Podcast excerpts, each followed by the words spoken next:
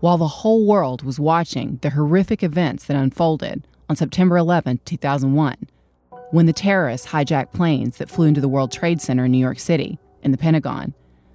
Another, much quieter drama was unfolding in a hotel room in City of Industry, California. Everyone there was glued to their TV screens, watching the World Trade Center crumble. So no one noticed that 52 year old Larry McNabney, a wealthy lawyer who had been attending a horse show there with his wife and some friends, vanished without a trace. In that suburb of Los Angeles, Larry was being slowly poisoned, and his friends were distracted as someone wheeled him out of his hotel room in a wheelchair and drove him to his death without anyone ever noticing. I'm Katherine Townsend. This is Red Collar.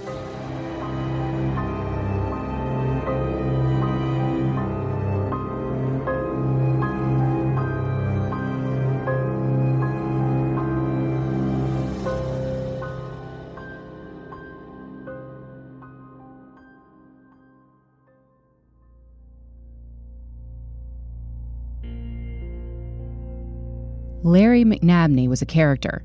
He was a personal injury lawyer, so he was one of those guys who had billboards all around town.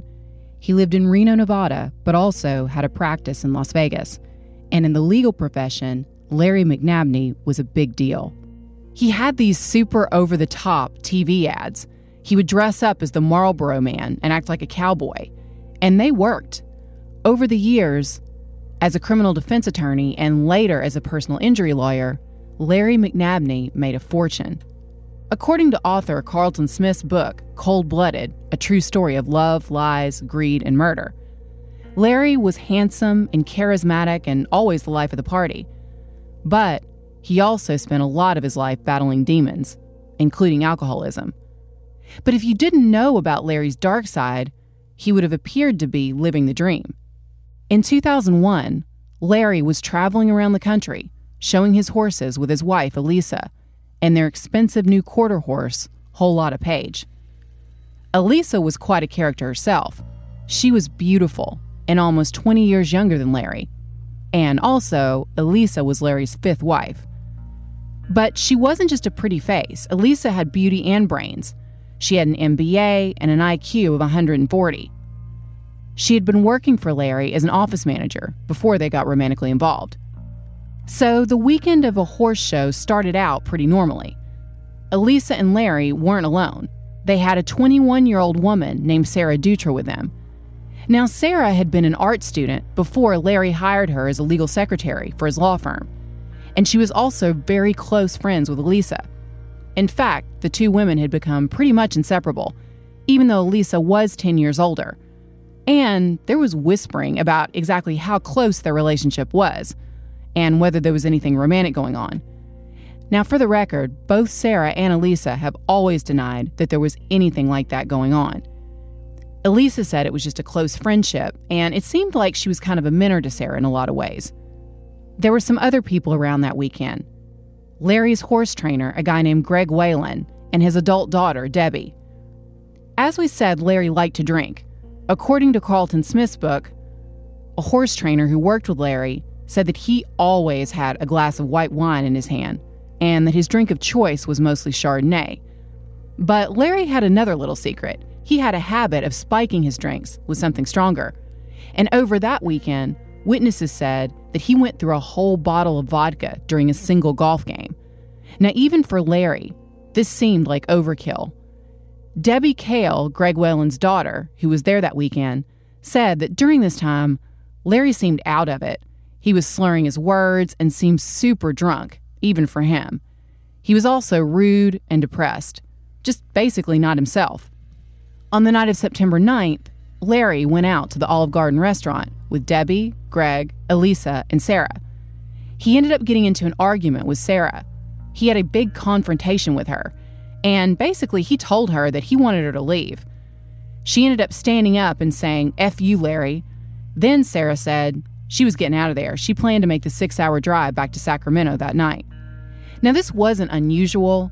Larry had been telling his friends for some time that he was bothered by the relationship between Sarah and his wife. And Elisa would just tell people that Larry was a drunk and he did drugs and He was just paranoid. So this situation had been coming to a head for a while, but it seemed like it really kicked off on that night, September 9th. Then, on September 10th, Larry seemed to have calmed down a little. He spent some time at the barn. He was drinking and getting his horse ready. He talked to Greg Whalen again, and he seemed a little more upbeat. He was talking about taking his horse back east for some more shows. Once again, he was drinking Chardonnay from an ice chest. Later that afternoon, Larry said that he was going to skip dinner, go back to his hotel room, and rest. At around 6:30, Greg, Debbie, and Elisa were together. Elisa called Larry on her cell phone and asked again if he wanted to join them, and again Larry said no. Now Greg would later tell police that he could hear Larry in the background asking for more wine. So, a few minutes later, Elisa left with some Chardonnay and some soup and took it up to Larry's room room 916. Greg never saw Larry again. The attacks on September 11th would forever be linked to this case because everyone was trying to remember what happened when, but it was hard because they had been so focused on the terror attacks. It was a time of chaos and confusion. And side note, it also really calls into question a lot of the things we think we know about memory because I was always taught when I first started doing investigations that if there was a major life event, something like the World Trade Center or JFK getting assassinated or a murder, it meant that you could remember everything that happened around that event a lot more precisely.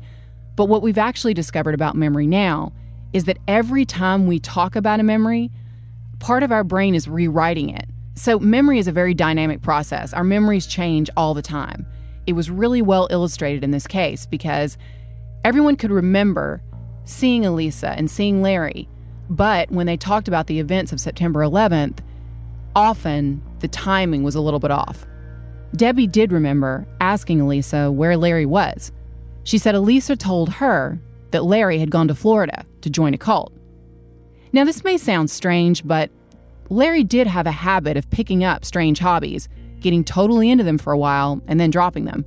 Actually, for a period of time, he'd quit his legal job and followed a guru so, this wasn't something that could be considered as coming totally out of thin air. But Larry hadn't mentioned anything about that. He had talked specifically with Greg Whalen about showing his horse. And on top of that, everyone was suspicious because with the drama of 9 11 unfolding, obviously all the flights in the US were grounded. So everyone's wondering how was Larry going to travel to Florida? Elisa said she honestly wasn't sure. She said she thought maybe Larry had left on an earlier flight. But then Debbie saw something weird. She saw Elisa loading some stuff into the bed of Larry's new red truck and said she was really surprised because if his truck was there, she was figuring that Larry wasn't driving to Florida either. Elisa and Sarah drove away with all Larry's belongings in that truck bed. And then no one heard anything for a while until February 5th, 2002 when employees at a San Joaquin vineyard called the police. They had found a human leg sticking out of the ground. Testing would prove that the body was Larry McNabney. The autopsy revealed no obvious trauma to the body, so there wasn't an obvious cause of death. But the autopsy also found that Larry had been dead for around two months. The body wasn't as decomposed as they would have expected it to be. So they theorized that someone had kept the body preserved somewhere else, maybe somewhere cold, and then dumped it in the vineyard in California wine country. Eventually, they found a massive amount of drugs in Larry's system. The cause of death was a fatal overdose of horse tranquilizers. Now, obviously, police need to find out what went down at that horse show, and they needed to find Elisa. But on January 11th, she had left Sacramento, where she and Larry had been living, and no one had any idea where she was. So now police needed to take a look at Larry and Elisa's history, and they were going to be blown away by how crazy this story got. According to the book Cold Blooded, Larry had a tough upbringing. His dad fought in the Korean War, and he was a strict disciplinarian. He was also an alcoholic, which would be something that ran in the family. Over the years, Larry's father, Mac, fought more and more with his wife and got more impatient and more super strict with Larry and his brother. But everything looked perfect on the outside.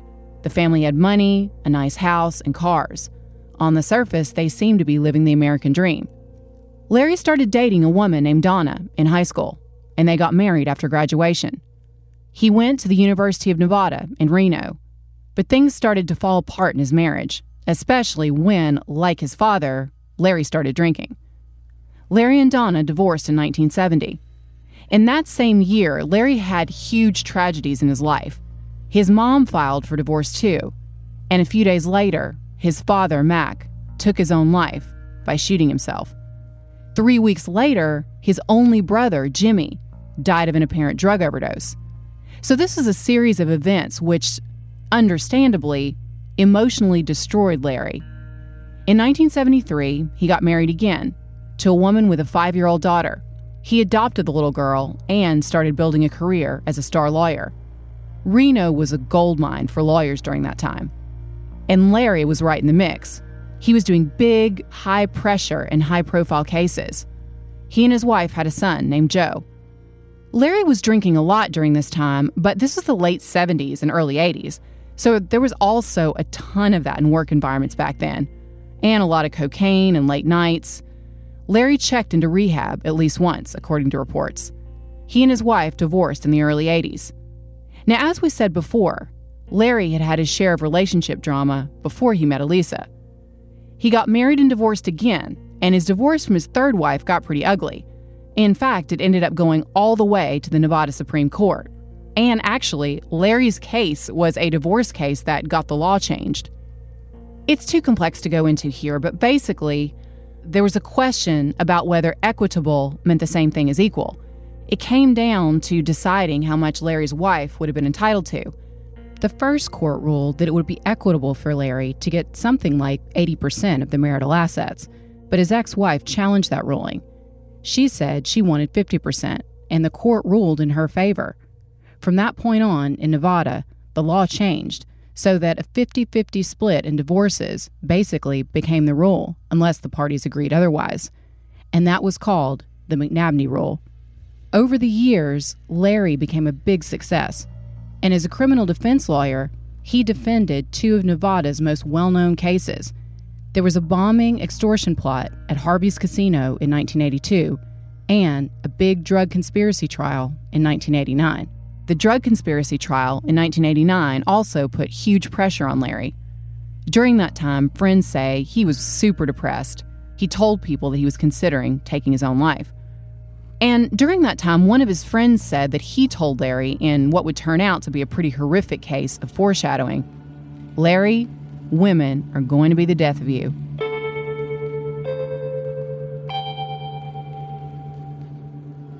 After the breakup of his fourth marriage, he had a girlfriend named Tracy.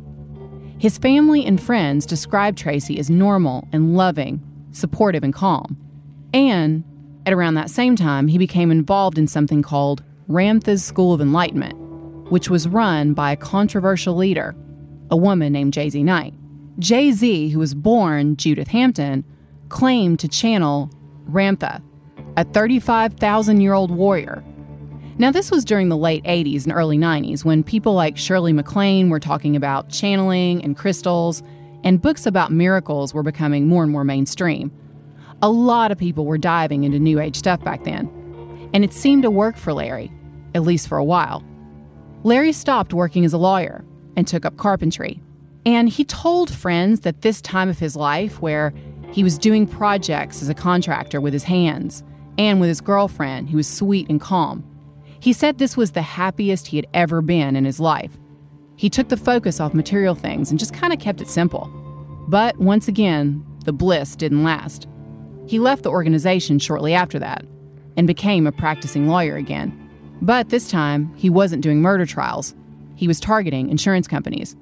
He became known as Nevada's King of Torts, and his firm, Larry McNabney and Associates, was focusing on the big time payouts. He very wisely developed a strategy where he focused on advertising and he put himself in the ads. They made tons of these cheesy TV commercials, became very well known, and started raking in the money. For a while, it seemed like Larry might have finally beaten his demons.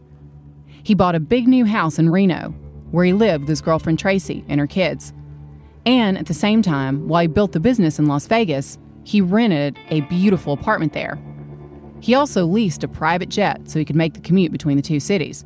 He had this new office in Las Vegas, and he needed to hire some people to staff it up. One day, a 29 year old named Elizabeth Elisa Redelsberger came in to interview for the office manager position.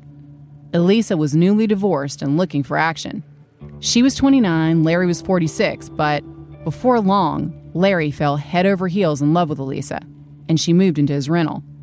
He leased them matching black and white Jaguars so they would have matching cars. Now, all this time, by the way, his girlfriend is still living in his place back in Reno. Some of his friends thought that Elisa was a little shady because, depending on who she was talking to, Elisa seemed to have different stories about her background. She told some people that she was the daughter of a wealthy Cuban businessman. She said she spoke fluent Spanish. But one of Larry's friends noticed that she never actually spoke Spanish around native speakers. She just seemed to say a few words. Again, she was smart about what she brought up and who she chose to tell what lies to. One of Larry's friends made a comment along the lines of, You would ask her a specific question about the details of her school, and she would start talking about skiing. She was really good at changing the conversation, like a politician. Pretty soon, Elisa was managing that entire office, and she took over the cash flow. She even talked Larry into giving her a rubber stamp so that she could sign things for him. Now, I'm a member of the Association of Certified Fraud Examiners, and we always talk about red flags in an organization. This is a practice that should absolutely be avoided. Actually, there were two things going on there that were potentially problematic. One, having a friend or family member run everything, and two, having only one person to answer to when it comes to signing off on monetary transactions. Anyway, most of Larry's friends didn't seem to like Elisa. They thought she seemed cold and kind of weird. And reading between the lines after reading two books about this and a lot of articles, it seemed like they were saying she seemed kind of trashy and shady. But Larry was in love, so he wasn't listening to advice. He kicked his girlfriend, who he once described as the best thing that ever happened to him, and her kids, out of the big house on Buckaroo Court in Reno, and he moved Elisa and her daughter Haley in. By Christmas 1995, the rumors were flying. There was something seriously wrong with the finances of the law firm. At the office party, people were talking about the fact that checks from the client trust fund were bouncing. Larry hired an accountant who soon found out that there were huge amounts of money missing. Larry confronted Elisa and figured out that she had embezzled around $250,000 from his business. She'd been writing checks for stuff for herself. Later, she even bought a quarter horse with a check. When Larry confronted Elisa about the missing money, she admitted that yes, she took it. And it's not clear exactly what happened between them at that point.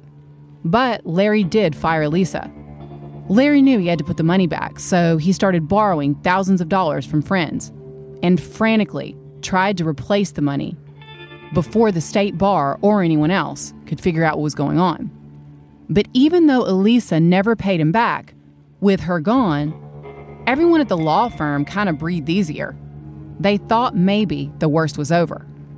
But they got a shock when they came into the office right after the new year and found out that on January 6th, 1996, Larry married Elisa. Obviously, Larry isn't here, so we can never know what was going through his mind at that point. Some people have said, hey, Larry was a smart guy. There were some people who were convinced that Larry knew that he could be implicated in some criminal activity they say they think he married Elisa because if something came up, as his wife, she could not be forced to testify against him. Other people have said that Larry was drawn to Elisa because she enabled his addictions. She kept him plied with alcohol, gave him anything he wanted, including drugs, in order to stay in control. They say that she enabled the worst part of him. Basically, she was exactly the opposite of his ex girlfriend. She helped him embrace his dark side, and a part of him enjoyed that. Or it could have been that he was just blindly, madly in love with Lisa. It seems clear that whatever she was doing at that point, Larry seemed to be all in. People have debated how much they think Larry knew during this period of time, and asked whether he had been taking client money himself, how much he held back, even after he figured out what Elisa was doing. In 1997, Larry was found guilty of unprofessional conduct by the Nevada Bar Association.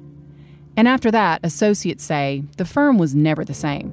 Larry ended up selling that big house in Reno, and in 1998, he relocated with Elisa to Sacramento. He was licensed to practice law in California, too. He tried to restart the practice there, and once again, incredibly, he hired Elisa to work for him. He started making money again, but as fast as he made it, Larry and Elisa were spending it. Over the next few years, Larry became more and more withdrawn and isolated. This is a practice that Larry's son Joe told the author, Carlton Stevens, that Elisa encouraged. He said Elisa basically kept him cut off from his dad, and that on the rare occasions where they were able to grab a moment alone, he said that Larry made a cryptic comment to him about Elisa being a compulsive liar. He said that in his opinion, his dad seemed to be afraid of Elisa. He thought maybe she had something on him. He said Larry said something along the lines of, I can never leave her. By 1999, Larry was getting out of the house a little more. He and Elisa had started showing quarter horses. Soon they were winning, with their horse just a lot of page. But Larry was drinking more and more. Eventually, he stopped coming into the office almost completely. So Elisa needed to hire someone else to help her there.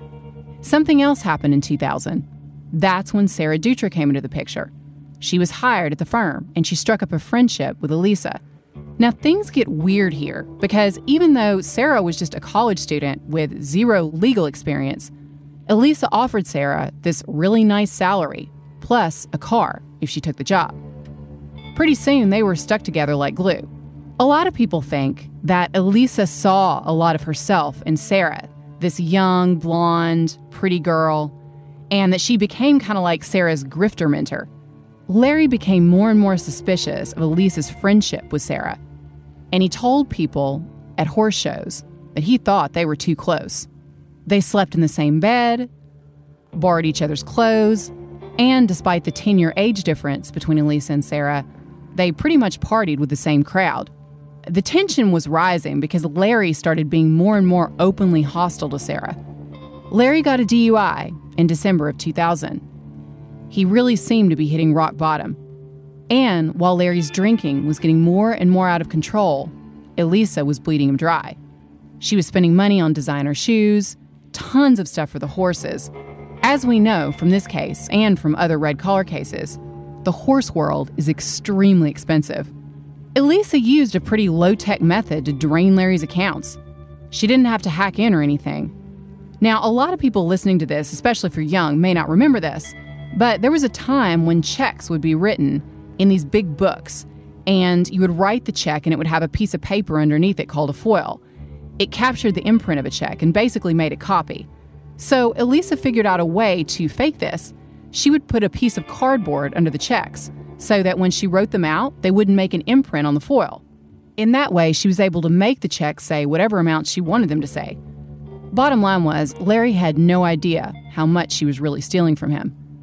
The amounts were pretty shocking. She spent $12,300 on the horse and over $2,000 per month for care and feeding. Authorities say that over a period of just a few months, Elisa stole around $140,000. The credit cards were maxed out, and things got so dire that she even allegedly stole their friend Greg Whalen's credit card information. By the time the horse show in the city of industry rolled around, Larry was on the brink of bankruptcy and he was starting to figure out just how deep of a hole he was in. As of September 10, 2001, Elisa and Larry had a bank balance of $141. Elisa was slipping ketamine, a horse tranquilizer, into his wine and keeping him plastered so she could steal more and more massive amounts of money. By the time Larry started to figure out what was going on, it was too late. Over the weekend, people were noticing how hostile Larry and Elisa's relationship had become and how rude he was to Sarah. Then there was the confrontation in the Olive Garden. And then Larry disappeared. And even the people who said that Larry was unhappy couldn't believe that he would just drop off the face of the earth like that. As we said, it was a chaotic time, and so people's recollection of the timeline differed a little. But Larry's friends were clear The last time that any of them had heard Larry's voice was right before Elisa took a bowl of soup and two glasses of Chardonnay back to that hotel room.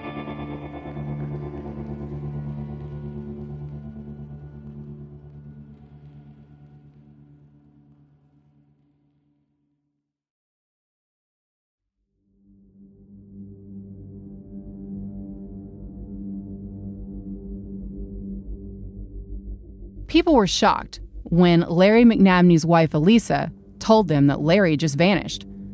They were even more shocked to see that Sarah Dutra was back, even after all the drama at the Olive Garden and Larry telling Elisa they had to fire Sarah and Sarah leaving dramatically in the night. She somehow popped back up.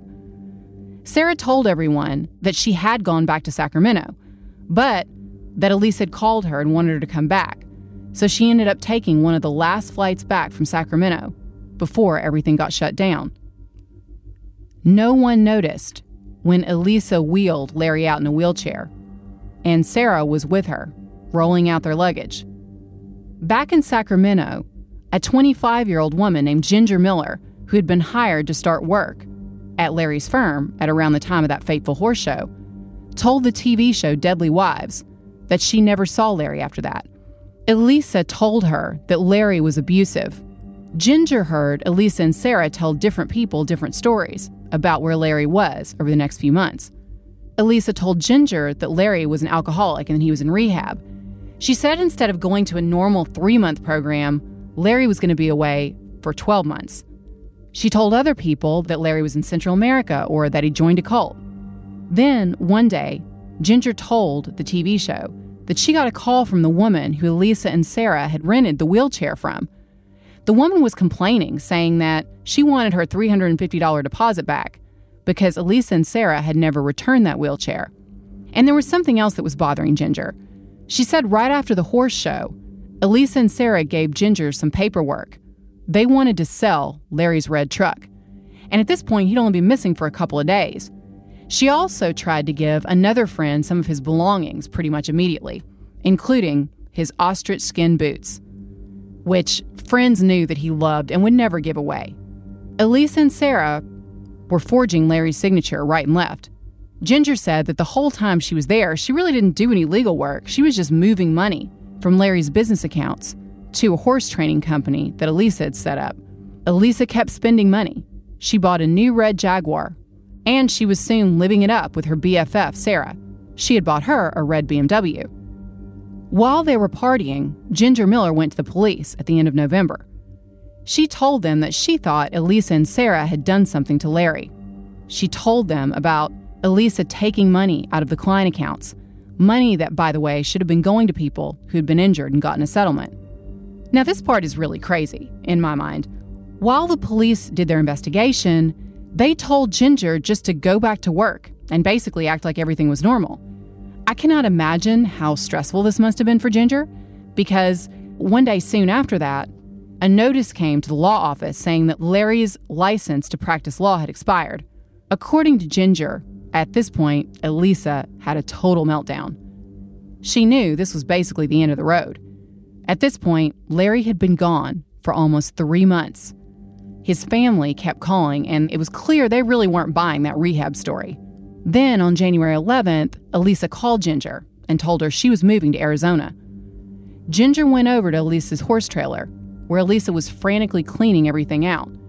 Now, at this point, while I'm watching Deadly Wives, I know it's just a reenactment, but all I can think about is how lucky Ginger was to have gotten out of there alive. What if Elisa had known that Ginger talked to the police? They were alone in a remote location. Maybe police thought that because Elisa was a woman and this was sort of a white collar case, that she wasn't a threat. They've done that in a lot of other cases, and often it's ended with someone dead. But in this case, Elisa didn't know. Ginger stayed cool. Elisa got into the horse trailer and hit the road. Elisa found out that the police were looking for her. But right before they got there to arrest her, she unhitched the horse trailer and drove away in the Jaguar. In the end, the police couldn't catch up and they lost her. But they were able to search the horse trailer. And when they did, detectives got another huge shock. When they looked for her criminal record, they couldn't find one because Elisa didn't exist. In that horse trailer, they found some legal documents. And that's when they learned that Elisa's real name was Laren Renee Sims. Over the years, Laren Sims had a total of 38 aliases, including Melissa Godwin, Tammy Keelan, Elizabeth Barash, which was actually an identity she stole from a woman she met in prison while she was in Florida, and Elisa Redelsberger. That was the name she used when she met Larry McNabney. Elisa may have been clean, but Laren had a long criminal record. She had been convicted of hundreds of offenses, including fraud and grand theft. So, who was Laren Sims? Laren was born in the small town of Brooksville, Florida, in 1966. She was a cheerleader in high school, beautiful, and had a brilliant mind. But friends and family said that she always had a problem with authority. She wanted to do things her way. Laren dropped out of high school in 1984 to marry a guy named Virgil Jordan, who went by his middle name, Scott. They had a daughter named Haley. She split up with Scott and later had another baby with another man. Her second child was a son, and the man was a lot older than her there were rumors that he may have been involved with someone else. It was kind of a scandal back then. Anyway, they ended up splitting up. So she had two kids and a history of petty theft. She would steal things that weren't expensive, but that were important to the people who had them. She liked to steal things that had sentimental value. She was brilliant, but she could never parlay this intelligence into anything long term or concrete. And when she would get into these situations with the law, her parents would often bail her out. They would hire attorneys for her.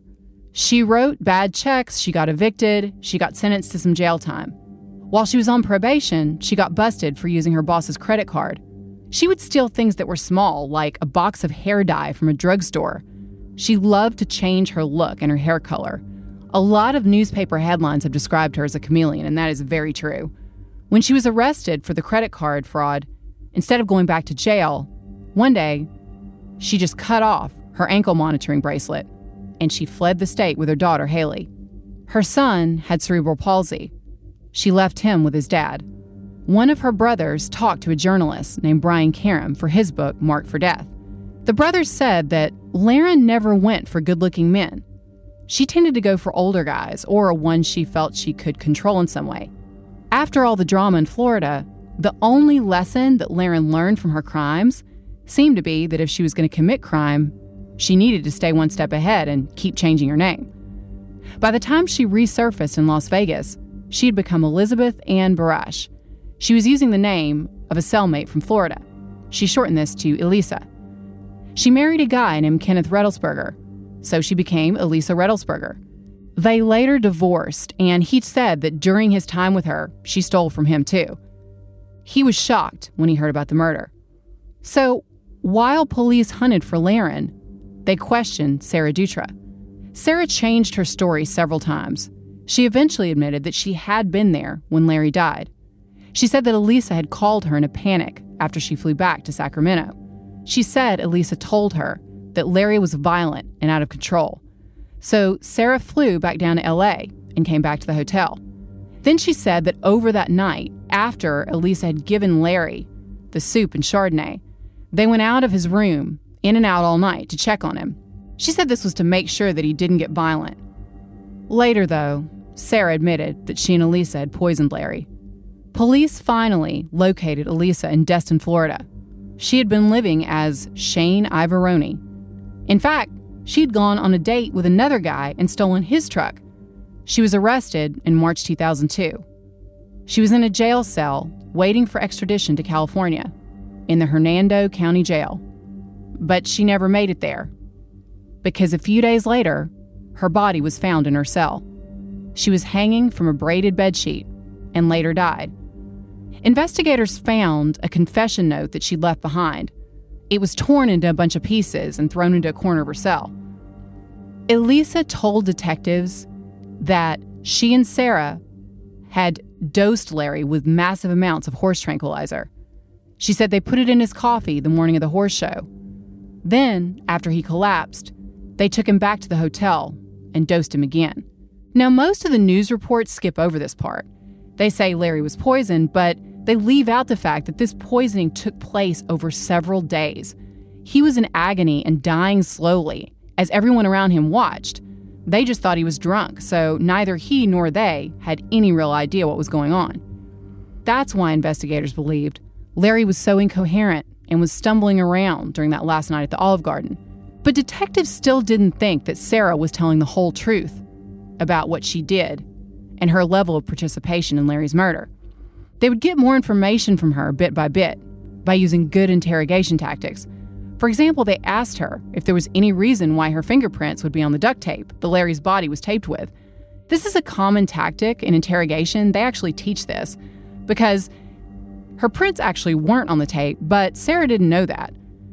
When she told police, I don't know, I'll have to think about it, they knew that they had her. When they wheeled Larry out in the wheelchair, I cannot imagine a more horrific death in some ways because he would have been totally aware of what was going on around him. He was conscious, and that's probably why he was getting belligerent. He was actually trying to get away from these women. But even though he might have known what they were doing, his body was paralyzed and he couldn't get away. They put Larry in the truck. And on the way back to Sacramento, they detoured and went to Yellowstone National Park. During that car ride, Sarah told police that Larry kept asking for water, and that Laren, the woman she knew as Elisa, kept giving him a water bottle to drink from. She claimed that it was not until much later that Laren told her that water was poisoned. They drove to Yosemite National Park. Their plan, Laren told detectives, was to dump Larry's body there. But when they dug the hole and went to throw him in, they saw that Larry was still breathing.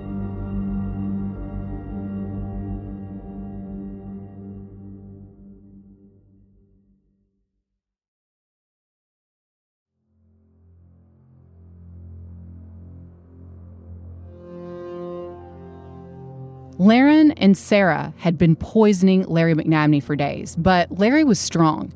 He was around 200 pounds, athletic, and plus, he had a high tolerance. He'd been an alcoholic for years, and he had a habit of spiking his drink with other things like vodka or, in some cases, some of his friends say, a little bit of ketamine.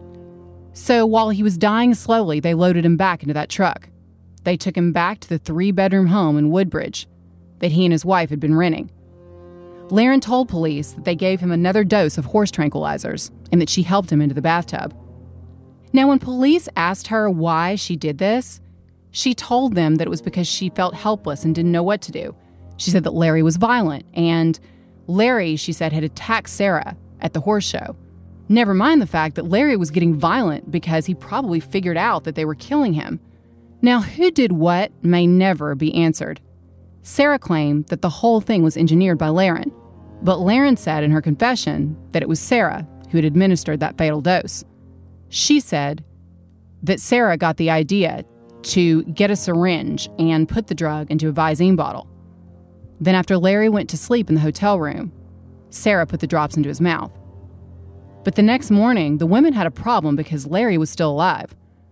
That's when they rented the wheelchair, rolled him out of the hotel, and went on the road. After they made their pit stop in Yosemite and went back to the house, Laren said that she bathed Larry because, in a way, she wanted to take care of him. She said she put him to bed and that when she woke up in the morning, Larry was dead. Now, she said she and Sarah had to figure out what to do with the body. They took Larry's bottles of wine out of a refrigerator in the garage and then put the body in, wrapped it in duct tape, and shut the door. Then they went out and kept on spending Larry's money. The body was preserved in there for months. Sometime in December, the body was moved. Laren has said that she was the only one who moved the body and that Sarah wasn't there during that part, but investigators say we may never know for sure. The corpse was buried in the vineyard, and they gave the refrigerator away to some family friends. By the time Larry's body was found, Laren had cleaned out an additional $500,000. And it was interesting because in that torn up note in her cell that was written to Laren's lawyer, Thomas Hogan, she showed signs of being a manipulative narcissist right up to the end.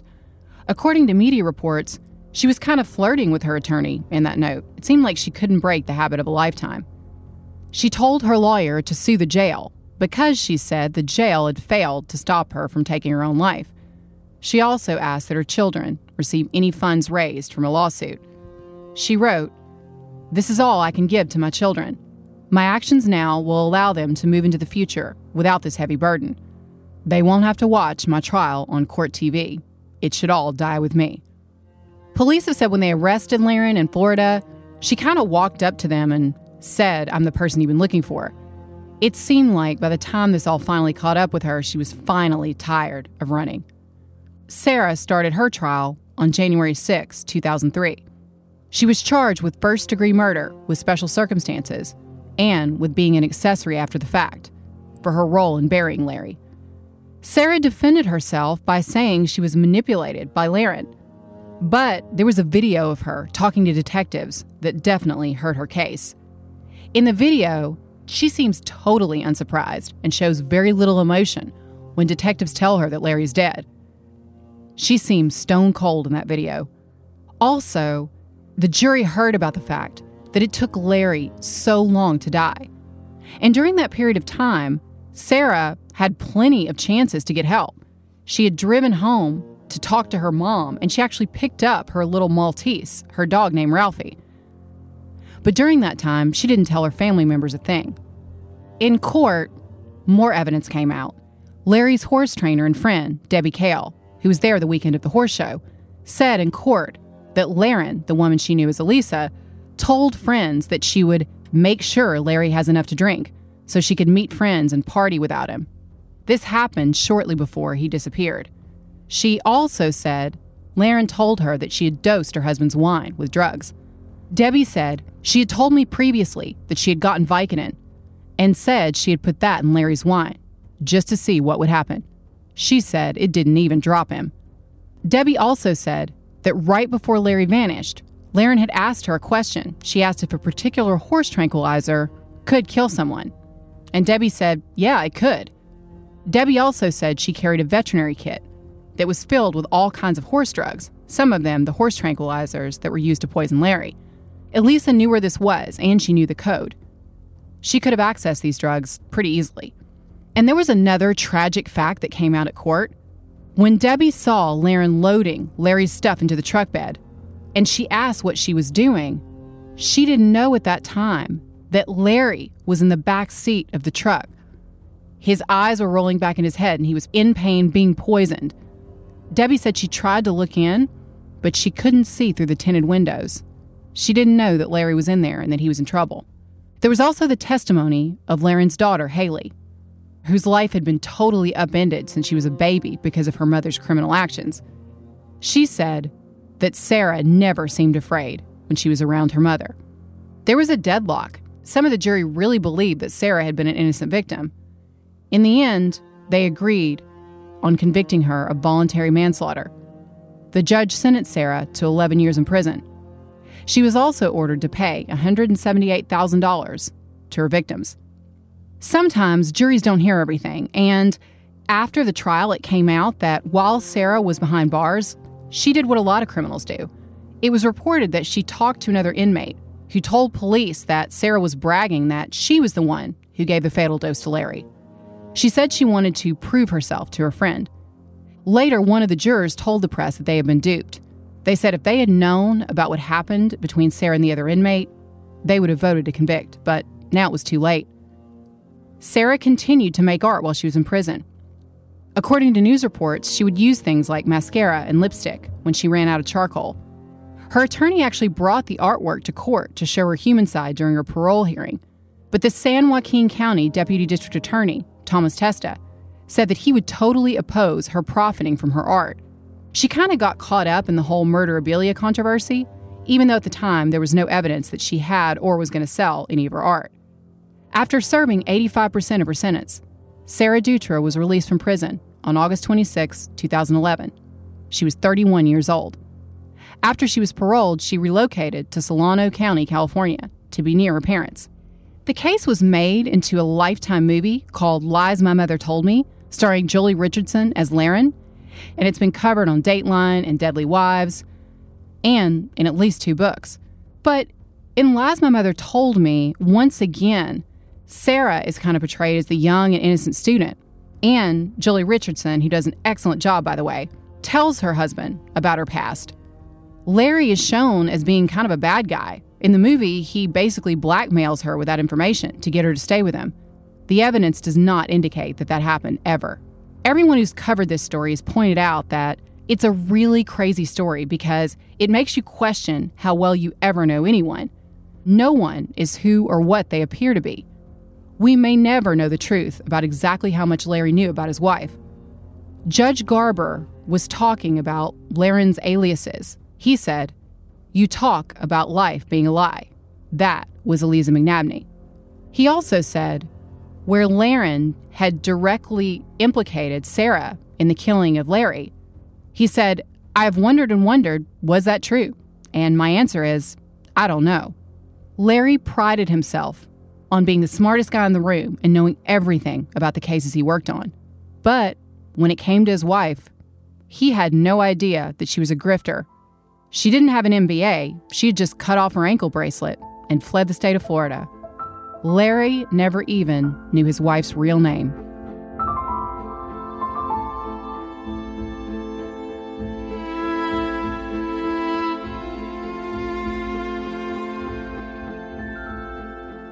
Red Collar is an audiochuck original podcast.